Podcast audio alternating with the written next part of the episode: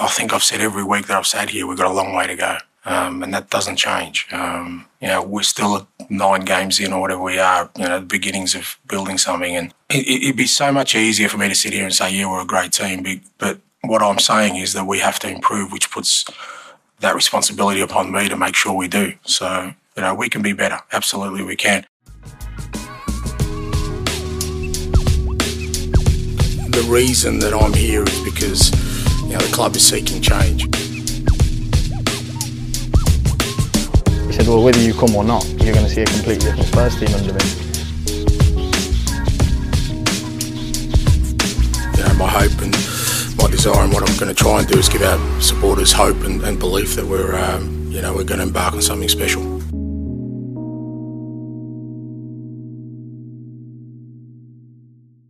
Welcome into the Tottenham Depot. I am your host, Andrew.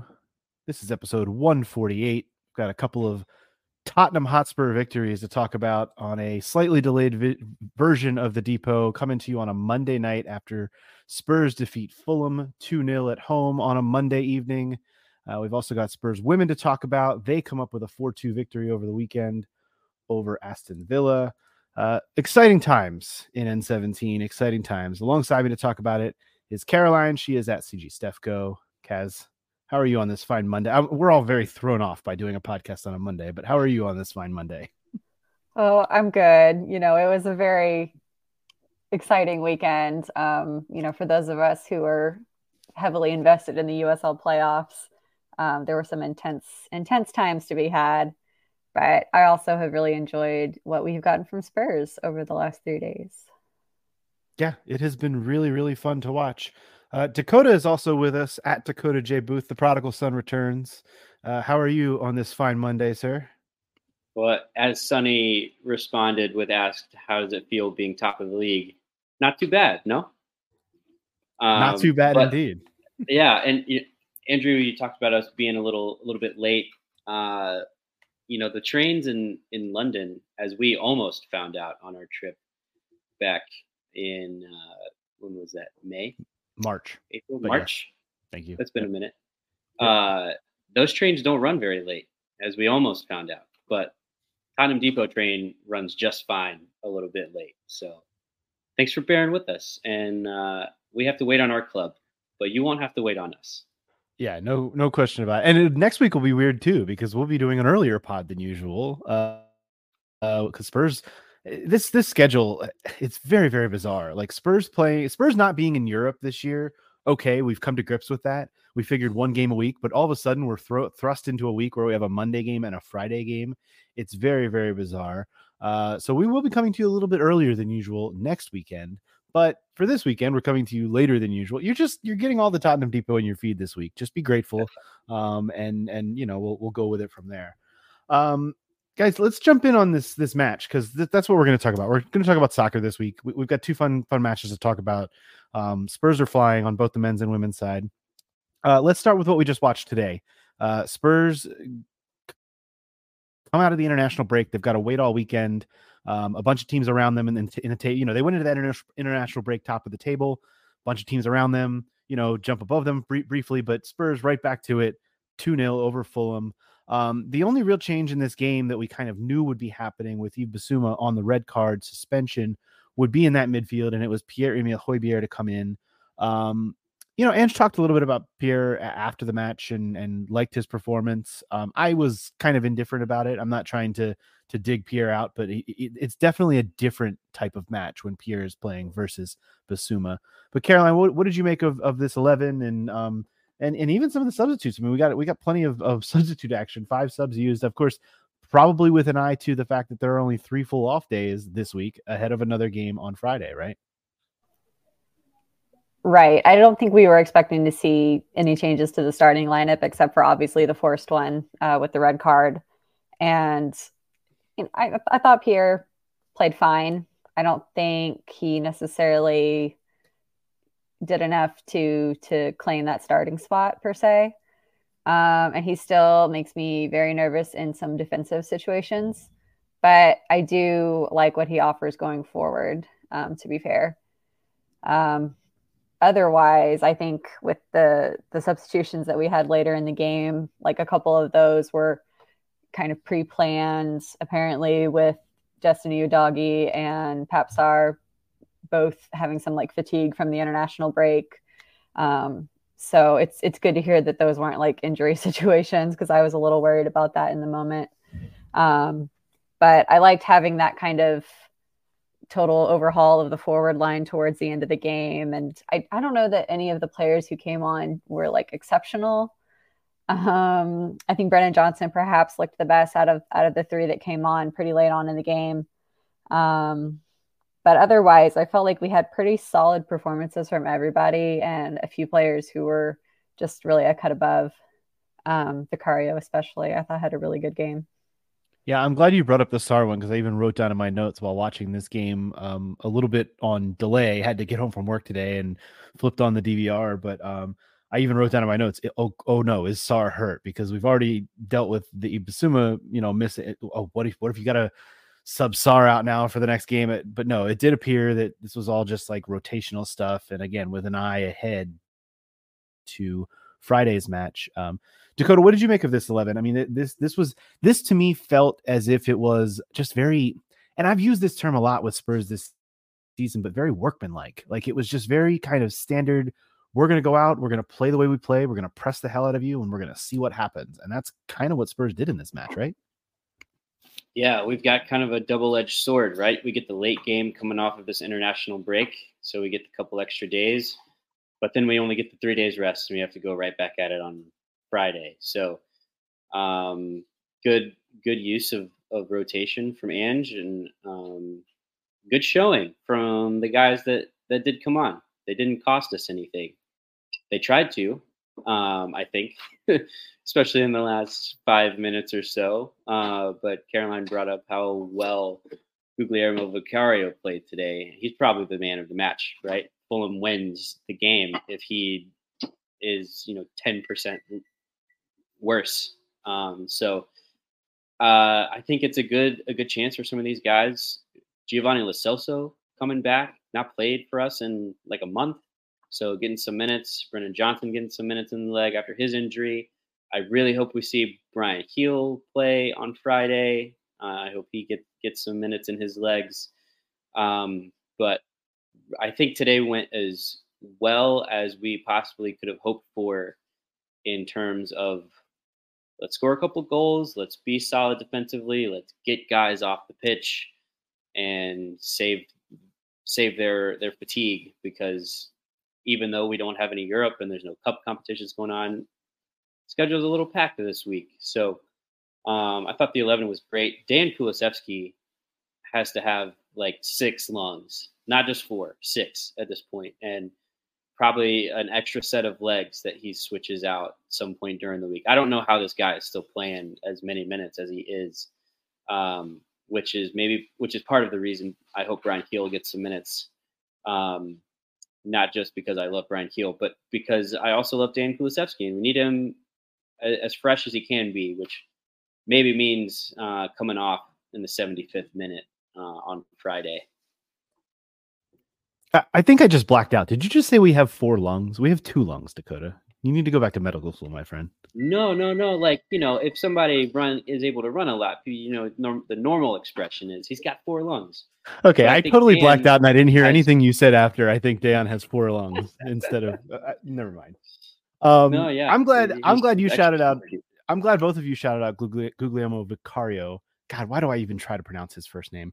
Uh, I'm glad you both try shouted out Vicario, because I did think he was incredible. He did have that one little wobble in the second half where he gave the ball away and just almost just completely.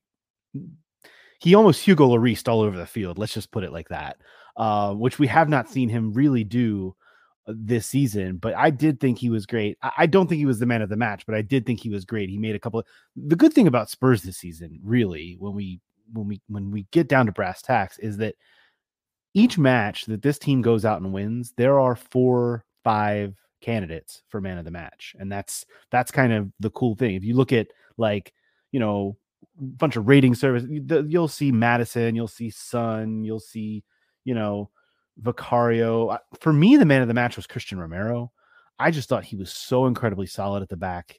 He was um, he and he and Van de Ven. The thing that I've noticed that the two of them do so well as a pairing is that they cover for one another. If the other one is up, the other, and, and that's what you're supposed to do, obviously, as a, as a center back pairing. But these guys are so in sync. You never see, you don't see what you what we've been seeing for like the last handful of years with someone like Eric Dier, where if he gets out of position, he's expecting someone. And I'm not trying to dig out Eric Dier here, obviously, but like. We've seen a lot of miscommunication in the center back realm and just a lot of what we always used to refer to as, you know, mistake football. And we haven't seen a lot of that with these two guys in place. And, you know, to be fair, the fullbacks have played well defensively too in, in that, in that space. Um, I just think it's been really good. And Romero really, really stood out to me today as, as that dude. He was just all over the place. Yeah. I think that's a good shout though about, every game, it's really been a team effort and, you know, having several standouts. We're not the Hurricane team anymore, uh, which Sonny kind of subtly alluded to in his post game, which cracked me up. Um, but I, I think, honestly, it's a good thing, and it makes our performances feel a lot more sustainable over the course of the season, because I know that was something like early last season. We kind of all knew it wasn't built to last.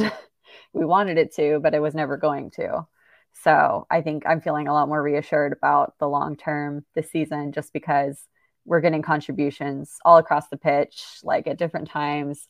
You know, we may have better performances from the attackers, sometimes from the defenders, but it all has just balanced out uh, to lead us to be top of the league.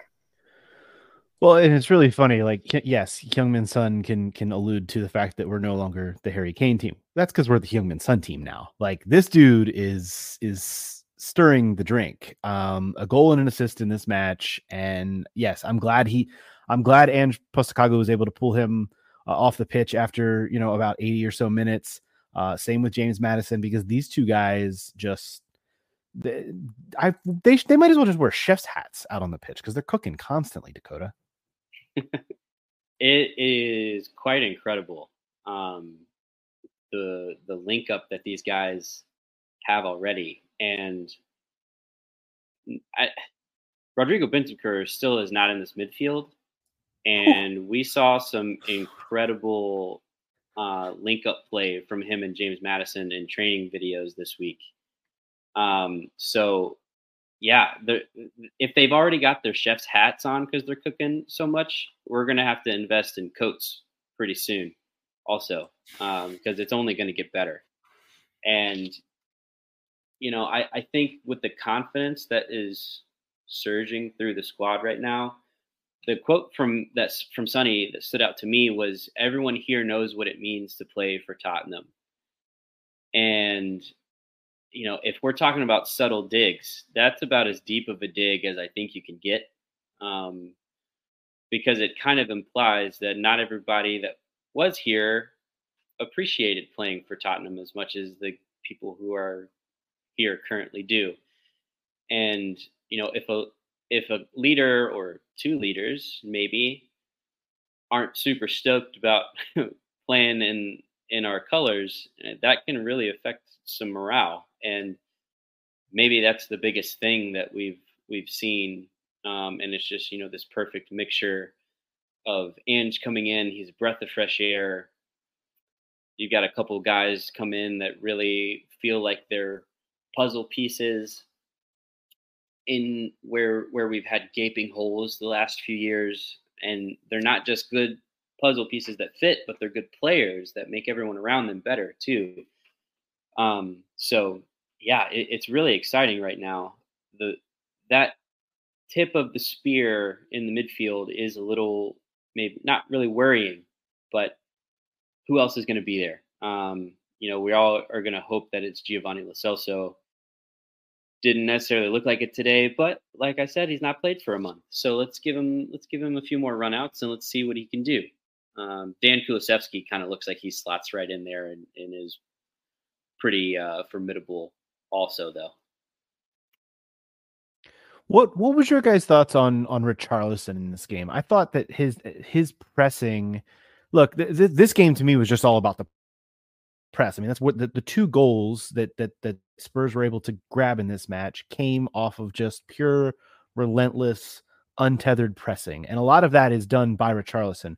But for me, it's the on-the-ball skills still with Richarlison that I that, that's leaving more to be desired. And we've this has been a theme throughout the, the entire season, Caroline. But like when Richarlison's on the ball, I'm never sure exactly what he's going to do with it, if anything, until he's just going to pretend like he got kicked and go down to the ground, because that that'll happen too. But when the other team has the ball, he is constantly up in people's business, trying to force a mistake, and he was able to do that multiple times in this match. And multiple times it led to goal scoring opportunities that were either executed on or nearly executed on. Yeah, I was really uh, shocked to hear today that he has four assists for us this season in all comps, I think it was. Um, it, it seems like he's been much more effective as like a playmaker out on the wing rather than, obviously we know Son has taken the striker position and ran away with it. So that's probably wasn't going to change anyway. But I, I do think when we saw him playing striker in previous games, it didn't seem like it was quite working for him right now. And I think a large part of that is that his finishing has just been pretty terrible. Like there's no other way to put it. And I don't know if it's just like a case of the yips or what's going on, but it's, I don't know. It's really frustrating to see because he's a player that I really like, you know, on a personal level, but it's something is clearly off. So I think it's, it could be time for Brennan Johnson now that he's fit to kind of get a run of games, and perhaps having a little bit of pressure on him might, I don't know, get something working, but yeah, I don't know. I, I don't have any answers about Richarlison. Dakota, would you fear, I, I know I would, would you fear losing Richarlison's pressing ability if Brennan Johnson were starting ahead of him right now? Um, no. Because I think Brennan Johnson is as good of a presser.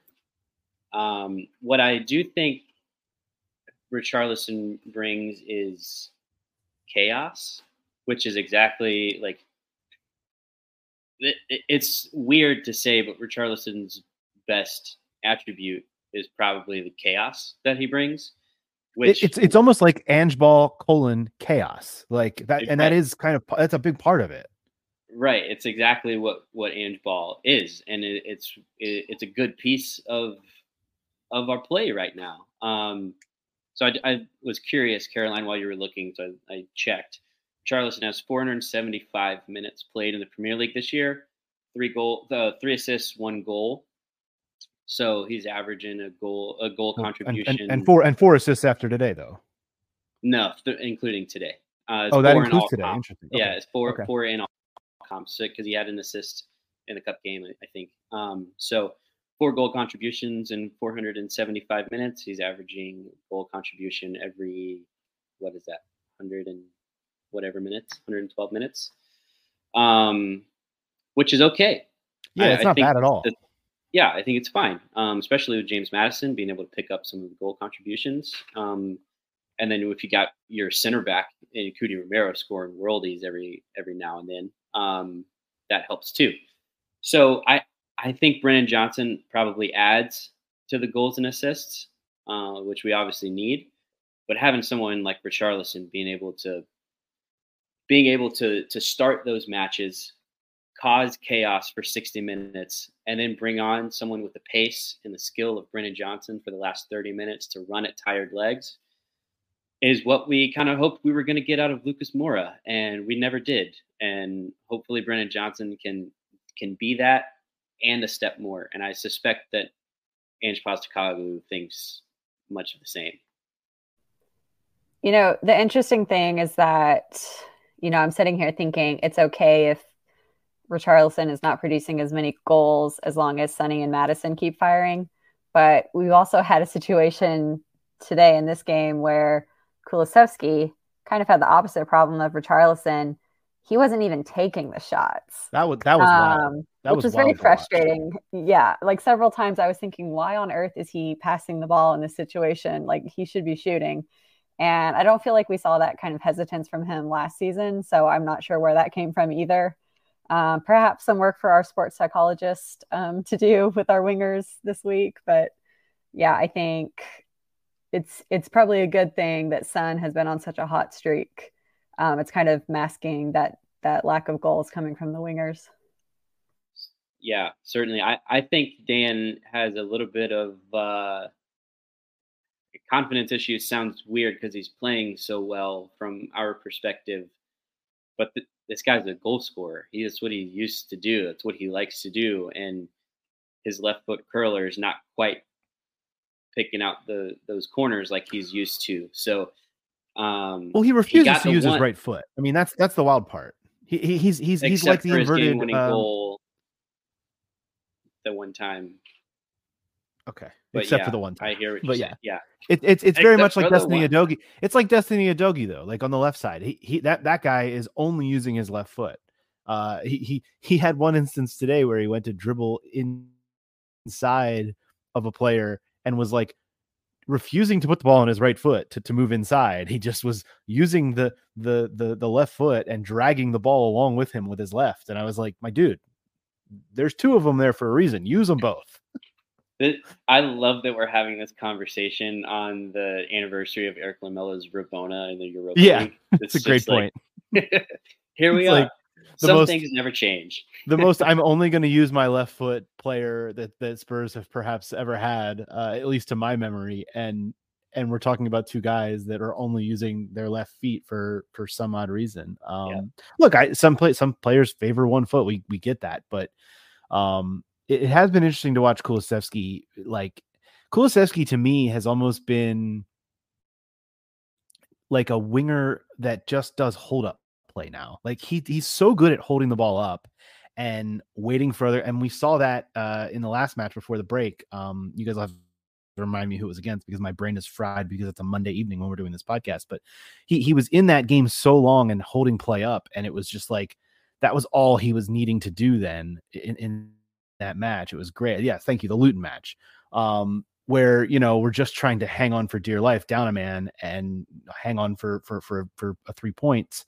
And he was just like, you know, he was using, I, I guess, Dakota, how many lungs, four, six, eight lungs to, to, to really battle through it all. So we'll have to ask him. Uh, yeah. Well, you know what? He, his hold up play is excellent. And that's why he was the sole attacker left on the pitch uh, at the end of the game and was having to yep. do all of the offensive work by himself. Um, you know, part of me wonders, is he working on getting better at his right foot? And that and, and that's just where all his attention is, like in training, and that's why he's not confident in ripping those shots like normal. You know, I don't know what it is, um, but I hope that it gets figured out and that he is able to get back in the goals um, because we're we're gonna need him. It's not a question of if we need him. I hope he steps up. It's we absolutely need him, especially come turn of the calendar year. Um, those games are not going to get any easier and they're not going to get any further apart. And we're going to need goals from elsewhere um, because, as we all know, Heung-Min Son is a streaky goal scorer and they're going in right now, which means they're not going to go in at some point. And we're going to need play, we're going to need players to to fill that void. And Dan Kulusevski was bought for that reason. Well, even if Son's goals did continue to come, he's still going to be missing a few games anyway because of the uh, the Asian Cup coming up in the spring. So, yeah, we have to we have to get some goals from other players during that period, one way or another, literally. Yeah, there's no question. And I also think the other thing with Kulusevski is that, you know, this maybe we should credit a little bit. I don't want to credit too much, but credit a little bit just opposition for shutting that, you know, left-footed curler to the back post down, because that's what we've we've kind of harped on the fact for weeks that that's been that is the Dan Kulusevski move, but that's his his only move, and it's become predictable, and teams are starting to step to that foot and and shut it down and force him to do something else. There were a few instances in this instances in this match against Fulham where it did look like he had the opportunity to take a take his chance and take a shot uh, with either foot and just didn't do it. It's almost like Spurs were trying to, at times, it looked like they were trying to dribble the ball into the net, um, which, to be fair, there might have been an instance where they could have done it, because they were, that's the other thing from this match that I, I think I wanted to take away, is that um, Fulham are very Fulham-y. They're just not, they're not great, and that's fine. You have to beat who's in front of you. You know, Spurs are coming off that win over Luton. They've, they've beat, you know, who was it? Sheffield United. And uh, they, they've beaten some lesser opponents. Let's just, let's just call a spade a spade. I think we, we've all harped on that, but that is part of this. You've got to beat who's in front of you. I'm, I'm really interested in, in what you guys think about, you know, we, we spent this entire international break, and the, the entire time there was, you know, Spurs were at the top of the table, but the, the, I guess the national and, for lack of a better term, international conversation was all about, well, who are the real title contenders? We've now reached the second international break. Eight games have been played. It's still very early, obviously. Um, nine games after today have been played. Spurs remain at the top. That there's this buzz now that this team is starting to gain. And all of that, I think, is down to Ange Postecoglou. I, I think there's no doubt about it. But the start that they've made is actually... it's starting to wake some people up to the idea that, oh, maybe this is, maybe this is not just a flash in the pan. Maybe this is something a little bit more. Andrew, are you asking? No, I'm not. I'm not. I'm not asking that. But, That's but fine. we all, we all know it's not going to happen. There's absolutely no way. But could it? But could we? Well, I mean, listen, this is a team that sits at top of the table after nine matches on twenty-three points. Uh, they have the same goal differential as the team right behind them, Manchester City, at twelve. There's only one team with a better goal difference, and that is Newcastle, and they sit sixth. So, like, they're winning games. Like, like this game against Fulham was a comfortable win to me. At no point did I feel, you know, from, from Jump Street, the first twenty minutes was weird because it was very dominated by Spurs, and the shots on goal were Fulham one, Spurs nil. And it was like, really, really, that's weird. And Vicario made that great save. I think it was in like the twelfth minute or so uh, on the header. And he, I think he made one more really one or two more in the second half that were really good saves.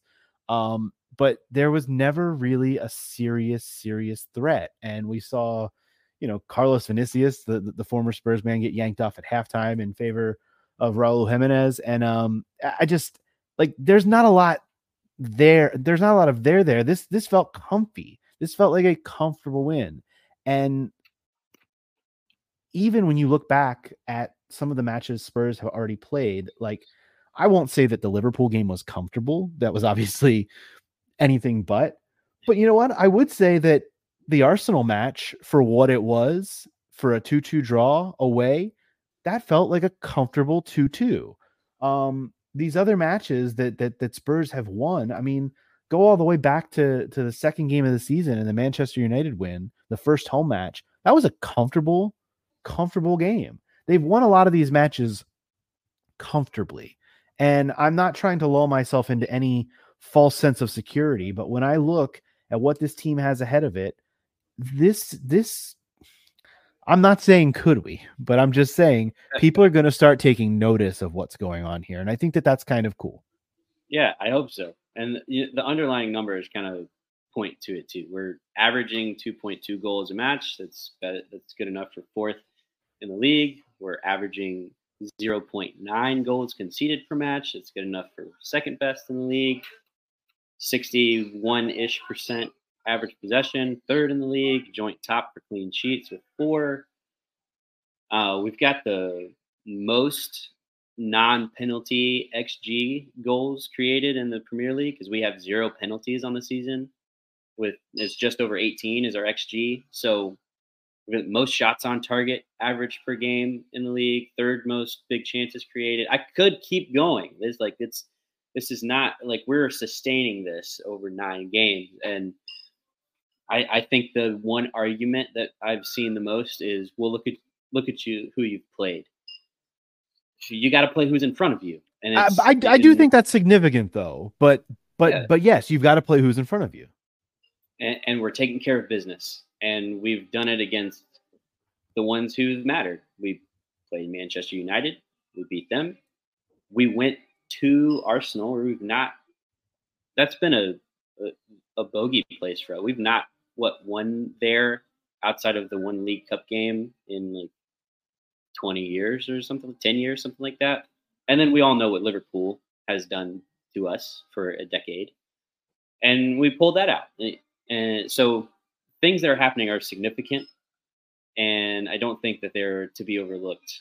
Um, but if we've got to continue this for as long as we need to, for other people to take notice, I think it's going to happen.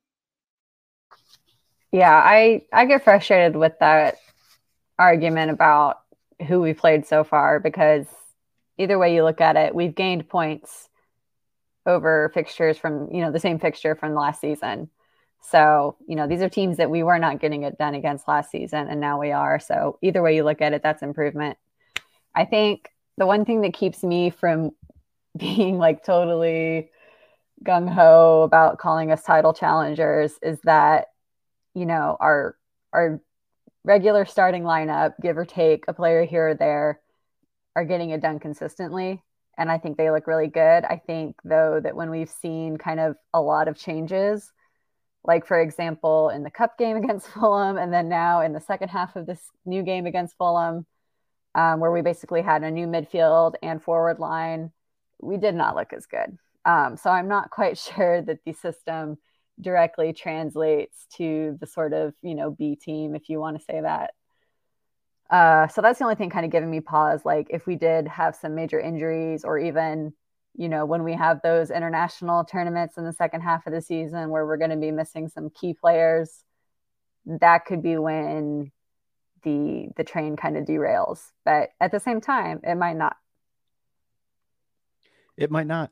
You're right. And if you look at this, you know, this upcoming schedule, which, by the way, we do need to talk about a fixture change that happened in early December, which is just preposterous. I don't know if you guys saw this, um, but they moved the Manchester City match to the Sunday uh, from the Saturday, which means Spurs will play Sunday, December third at Manchester City, and then turn around and play at home against West Ham on Tuesday, December fifth, which is absolutely, like, the Premier League can absolutely get fucked for that.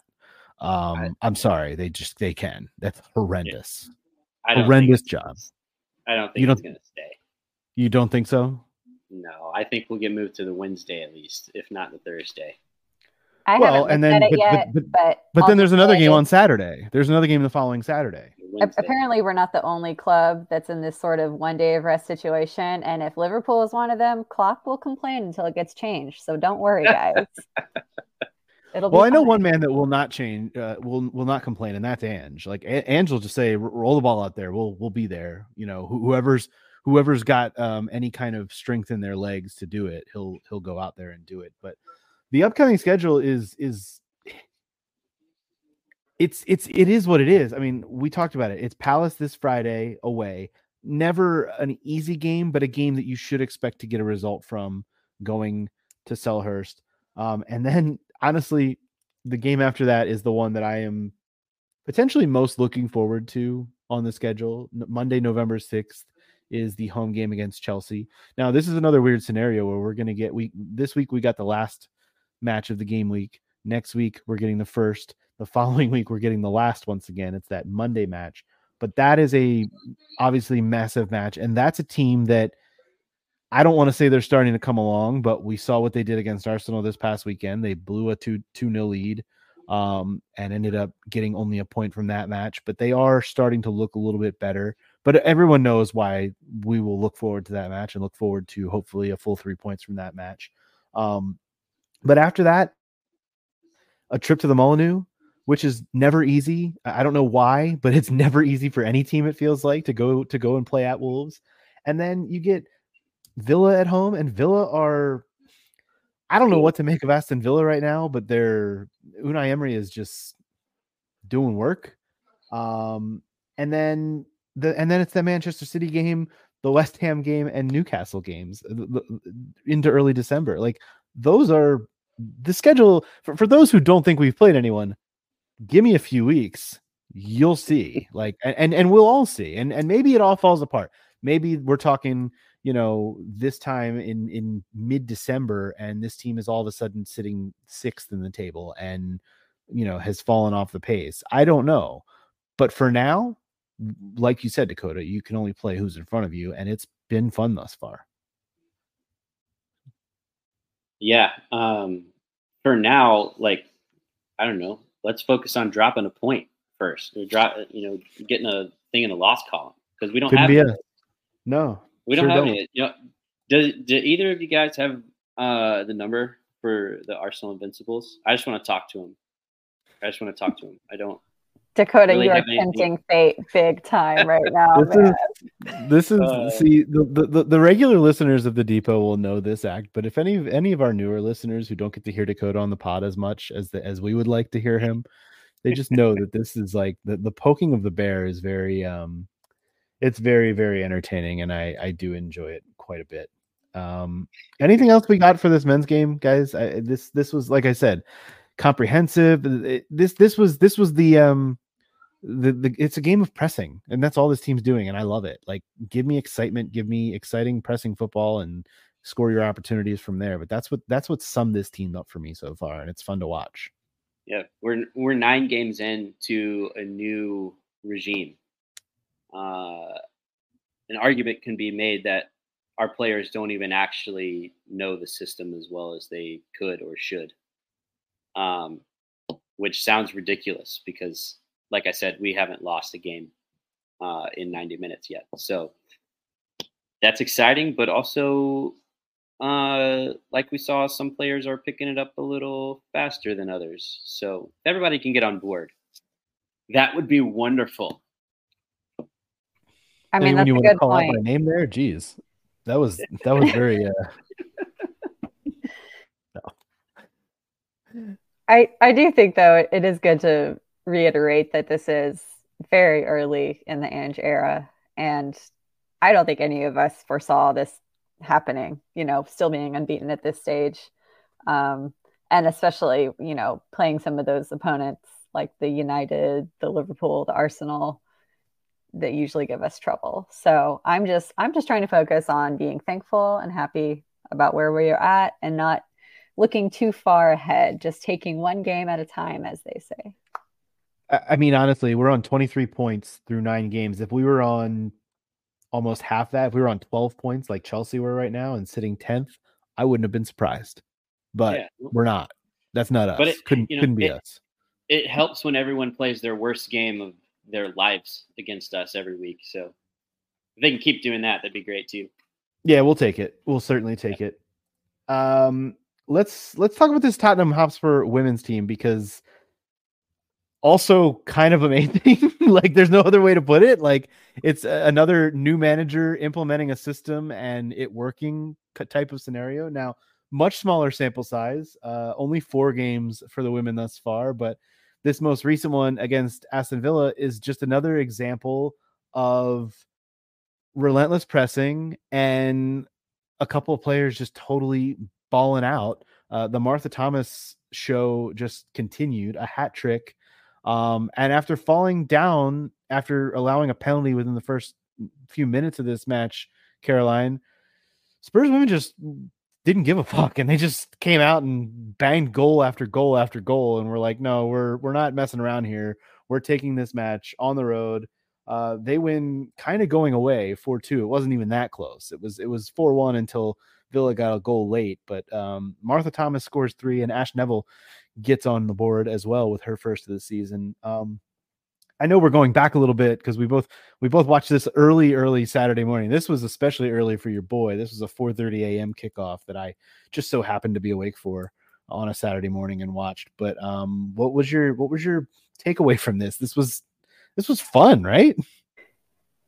Isn't that glorious that we're having fun with this team after such a just dreadful end to the last season? You know, I mean, we stayed up, but that was really the only nice thing you could say about Spurs women at the end of, of last year. I guess also huge praise for Beth, Beth England as an individual, but as a team, things were looking dicey. And I, yeah, I just can't believe that they're playing as well as they are. Kind of like with the men's team. Like, I'm, I'm shocked that we're already, you know, have reached this amount of progress in such a short period of time with a new manager. And Aston Villa, you know, this is a team that I myself thought would be doing a lot better than they are right now. A lot of pundits thought they would be in a lot better position. You know, I think our our kind of roles would very much have been expected to be reversed at this point. Um, but you're right. Like, after having another early setback like we did in the past game, they just, you know, took no prisoners basically. And Martha Thomas especially, like, she was just on a one-woman campaign to win us that game. And I think she's she's really just been a, a revelation for me, like how hardworking she is, her kind of, how do I say this? Like her, her variety of goal scoring techniques. Like she, she just has really surprised me. Like there's no other way to put it. Um, and just great to see Ash getting on the score sheet for the first time this season too. Um, off of a cross from Jess Naz, who I think has really started to come into her own this season, finally, which is beautiful to see. Um, and those are, you know, two of the the longest tenured players with Spurs women. So for them to be like adapting to this new um, Robert Ball or whatever you want to call it uh, on the women's side is is really great. The the thing that stood out to me about this match too, you you bring up Ash Neville scoring a goal. We talked for the first few matches about how she was kind of relegated to more defensive duty and wasn't able to get as forward. In this match, that was different. I mean, she was, she was up in the attack and really going forward, um, and obviously, you know, reaped the reward from that too. I think we're seeing that because it feels like the center back partnership is feeling a lot more solid now after a few games. So they're kind of giving her that freedom to get forward, and Ingrid James on the right side as well. Um, because I think the center backs, this was probably their best game um, that they played together. Luana especially, this was kind of when I felt like she really arrived um, as a Spurs player. So yeah, that was that was a really positive development. And you know, with Jess Naz starting this game, which she she had not started in the league yet, uh, that saw Grace Clinton kind of move back into the ten role, which was interesting because we'd kind of seen her playing that role like at the end of games after some subs had been made, but not not for an extended period of time. So, um, oh, and also, I guess that's the only news that we that we have for this week is that Grace Clinton got her first England call up, uh, which is really huge for her, and actually a first for the club, um, for a current player to get their first senior England call up. So, congrats to Grace. Yeah, very cool. It, when we look back at last season, you know, we're talking about, you know, nine points from, from four matches so far, which is, which is really cool. Last season, it was nine points from five matches. And it was that fifth match was that famous eight nil over Brighton. But after that is when things went haywire. After that eight nil win over Brighton, it was nine straight defeats for Spurs women. This does not feel like something teetering over a cliff and getting ready to fall off it. This feels like something that's building. As we've said, it's it's very weird for for folks who follow both the men's and women's team, like to see the they're vo- they're they're both very simpatico right now. Like it feels like, okay, we like what we see and we like that there's something building here, but we're still a little bit apprehensive, but we want to believe. And that's that's what I see with this women's team right now. Like they are, you know, they're they're not the best, most talented team in the W S L by any stretch. They are very much probably on talent alone, on paper, a very mid-table run-of-the-mill team. But right now they sit third, and that is, you know, they would qualify for the Champions League. Granted, it's only four games in, but this is cool and exciting and different, and it's not something that we were, I think, quite expecting is, is the best way to put it. Yeah. And, you know, we've also seen it like with the men's academy team. You know, we don't get coverage of the women's academy team, which is frustrating to me, but it's kind of the same thing. We see just all across the club, it's a combination of improved coaching, improved morale, I think is really a huge factor here. So it, it does feel like the the success that we've been having and the progress we've made feels a little more sustainable, because there's actually like a legitimate foundation underneath it. And I think when it comes to the women's team, the thing that has really given me the most belief is the fact that we are scoring goals. Um, that was something that we just struggled to do, period, over our last, you know, every campaign we've had in the W S L so far as a club. Um, and already this season, we've scored, I think I, I found out it was like thirty-five percent of our entire goal total from last season in just this first four games. So, yeah, something's changing. I still think, you know, defensively, we have a little bit of work to do left. Like, set pieces continue to be a huge issue, but we're not conceding a lot of goals from open play. So that's reassuring. And it feels like we're getting closer to being at least, you know, closer to those top teams in terms of like our playing style and our performances, if not the, the talent level of our squad and, and the squad depth. I think that could be where our season, you know, potentially we could see issues is, is again, just the squad depth. Um, But we we all know about the talent hoarding at the top four teams, so that, that is what it is, frankly. Yeah, and I, I think, you know, just like we've got to keep in, in mind with the men's team, with the women's team, we're still we're four games into a new regime, and I the this summer was uh, I think a big one for the club, but it's going to be, you know, the next summer is going to be even bigger because we're going to get to bring in some more talent. We're going to get to have that depth. Maybe we can, you know, pick off one or two of those uh, talents that are being hoarded at the top and, and start to spread this a little more evenly. And, you know, I, Caroline, I don't, I'm just as frustrated about the academy coverage um, because that's the type of club that we are across the board. Our academy is the, arguably the most important thing that we have. That's where we should be getting the bulk of our players from, um, you know, whether that be for revenue, for buying better players, or, you know, a, the pathway to the top. So hopefully our women's academy is looking as stacked as our men's academy, um, because that is an exciting thing to look at. Um, but I think that this this coaching staff um, is really talented. And we talked about morale. I think some of it is a belief in yourself too. Um, you know, Jessica now is playing better already than she was. Um, you know, Ash Neville continuing to be who she is. Grace Clinton coming in, and all of this is happening with Bethany England sitting on the bench. You know, we we don't even have, you know, arguably our best player playing right now. So all that is really exciting and really encouraging, and um, you know, waves are being made right now, but it's still so early. I think we can make some bigger waves. There's no question. Uh, to your point earlier, Caroline, uh, eleven goals so far in the W S L season, uh, which does lead the W S L in, in four games. And there were thirty-one scored all of last season. So you're talking about a third of the goal output in four matches. It's just, it, it is incredible. Um, it is, it is really remarkable. Uh, yeah, you did mention, we, oh, go ahead. If we score four goals a game, we can afford to have a little bit of a leaky defense. So, oh, no question. Yeah. Let's just keep scoring four goals a game. Deal. You, you'll definitely get away with it if, if, if you do that for sure. Uh, you mentioned the call up for Grace Clinton. It is international break time for the women's side. Uh, the next match for Spurs women is Sunday, November fifth against Everton.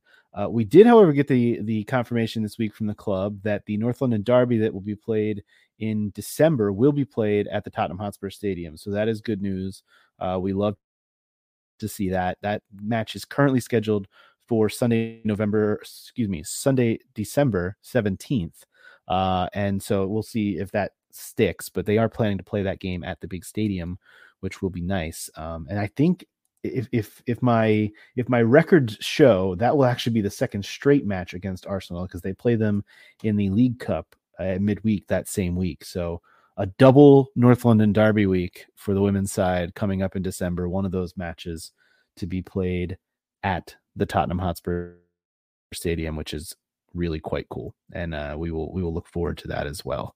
Um, that's, I think, going to do it for us here at the Depot, unless you guys had anything else. We, we, this, this whole Monday thing, we didn't really like, we normally do a nice little rundown and we run through things. And today we're just kind of winging it because we've all got lives and busyness and we're throwing it together. We're going to do the, probably something very similar on, on Friday or Saturday, uh, following the men playing against Crystal Palace. Uh, the women, of course, will have the weekend off because it's the international break, as I mentioned, but uh, we're going to get, get together. You guys are getting a double depot week, uh, another pod later this week after the men play. And then, then it'll be another wait till the following Monday for that Chelsea match. So the, the Premier League is, is really screwing us up with the schedules, but uh, it, it is, it is kind of what it is at this point. Um, but yeah, we're just going to keep the vibe vibes rolling. I know that it's, it, as long as Spurs keep winning, I'll talk about it on a, on a Wednesday, on a Tuesday. It doesn't matter. I'll, all the days I'll talk about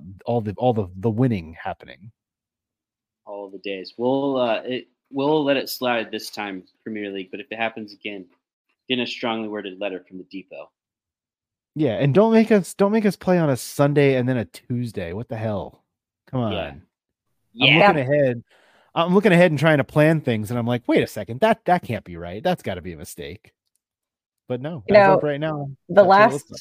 the last wait wasn't so bad because we had a, a three game Spurs women week, and we're about to have no Spurs football period. So that's gonna suck. It's ridiculous. It's absolutely ridiculous. Uh, that that will do it for the depot for the week. We'll be back with you later on to talk, hopefully, about another three points for the men against Crystal Palace, uh, a, a game that I always kind of await with bated breath. It always is like one of those that could be a that could be a slippery one, but we will we will find out. We'll we'll we'll figure that out. Dakota, did you have something else? Yes, uh, I just wanted to send a, a special support and commiserations to our friends in San Diego who are, without a doubt, uh, mourning the loss of a great club in San Diego Loyal. Um, there are many people mourning along with you because lower league soccer is good for this country. It's good for people who enjoy soccer, and the people in San Diego and, and all across the country are being robbed of that. Um, so, Andrew, you don't have to talk about whether or not you're upset that it happened or how it happened. But uh, we know that you'll miss the Loyal just as much as, as the rest of us. So special uh, shout out and support to those those friends of ours. There's there's no question. As I, I will say, as someone who has attended a game in San Diego and experienced it, it just sucks to see something like that go away. Uh, the fan base there is incredible.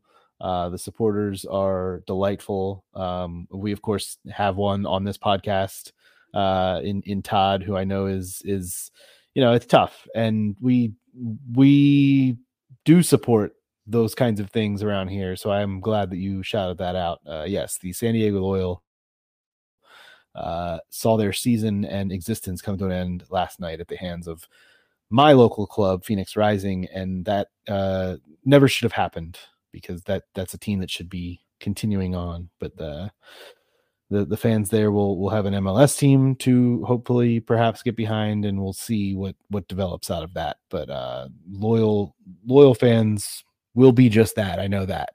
Uh, and uh, shout out to all of them. I'm glad you brought that up at the end of the pod today. So uh, we'll be back with you guys next week. Uh, you can follow Caroline at C G Stefco, follow Dakota at Dakota J Booth, follow me at A Stetka. You can follow us at Tottenham Depot on your Twitters, on your Instagrams, your ticks and talks, all the places. Uh, go there, follow us, reach out. We'll be back with you next week. Until then, as always, come on you Spurs. Boys, boys, boys, boys, boys, boys, boys, boys, boys.